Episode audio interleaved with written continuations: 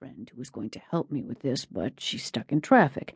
All you have to do is shake his hand, say, nice to meet you, and then make a graceful exit.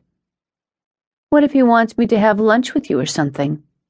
Nikki asked, taking a sip of her martini. Tell him you have plans and can't possibly join us. For a moment, Nikki was tempted. What was five minutes of her time anyway? She reached for her drink again, and as she leaned forward, she saw the dark silhouette of a shoulder holster peeking from the man's suit jacket, and in her mind, the headline, Canadian Gangster Kills Girl in Bar, splashed across the top of a newspaper. Then she shook her head. She couldn't imagine anything that sounded less Canadian than gangster. He was probably just an over-vigilant businessman. But getting involved with a guy who packed concealed weapons was not on her list of things to do that day, no matter how good-looking he was.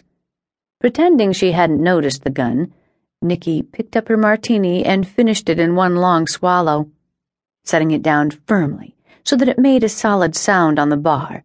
She slid it into place next to her other empty glasses. Sorry, buddy, she said, counting out cash for the bill and tip, then shoveling the contents of her purse back into her bag. I'll give you an A plus for bravado, but a C minus for believability. I mean, come on, I wouldn't even buy that from a romance novel. The bartender came back, and Nikki started to push the pile of money across the bar, but the stranger put his hand firmly over hers. The shock of physical contact ran from his fingers and through her arm like an electrical current, holding Nikki paralyzed. She found herself staring at their hands where they overlapped on top of the pink Canadian money. Put it on my room tab, the man told the bartender, moving his hand away. Nikki wanted to grab it back and hold on. It had felt safe and comfortable. She felt an irrational twinge of anger at herself for wanting to hold a stranger's hand.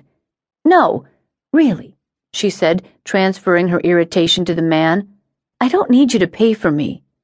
Buying drinks was a way to buy leverage, and Nikki wasn't going to fall for it. The brown eyed man gave a nod to the bartender, who shrugged and walked off without her money. Nikki felt a surge of exasperation as she stuffed her cash back into her purse, stubbornly leaving the tip. Why did guys always stick together?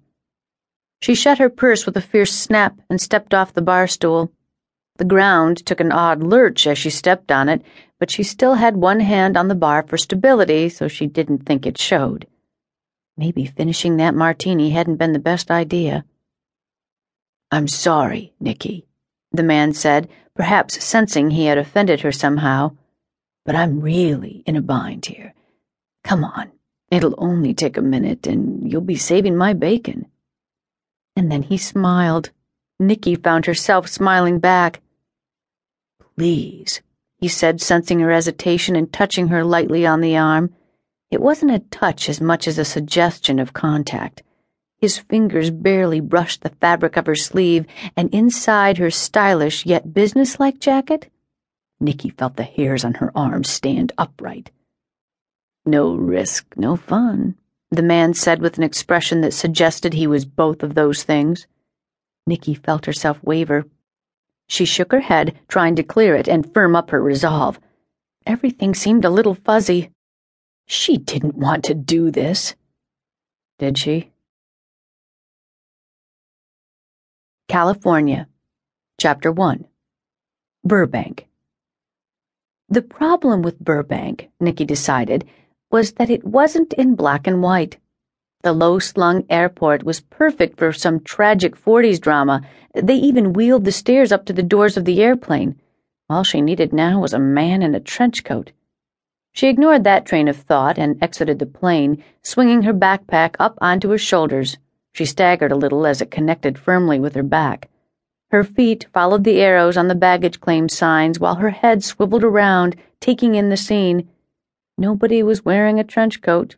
Flip flops and micro jean skirts seemed to be the order of the day, hardly the Bogart esque style Nikki had been picturing.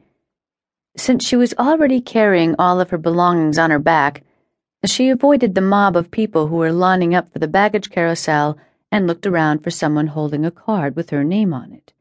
But no one in the crowd seemed to be looking for her.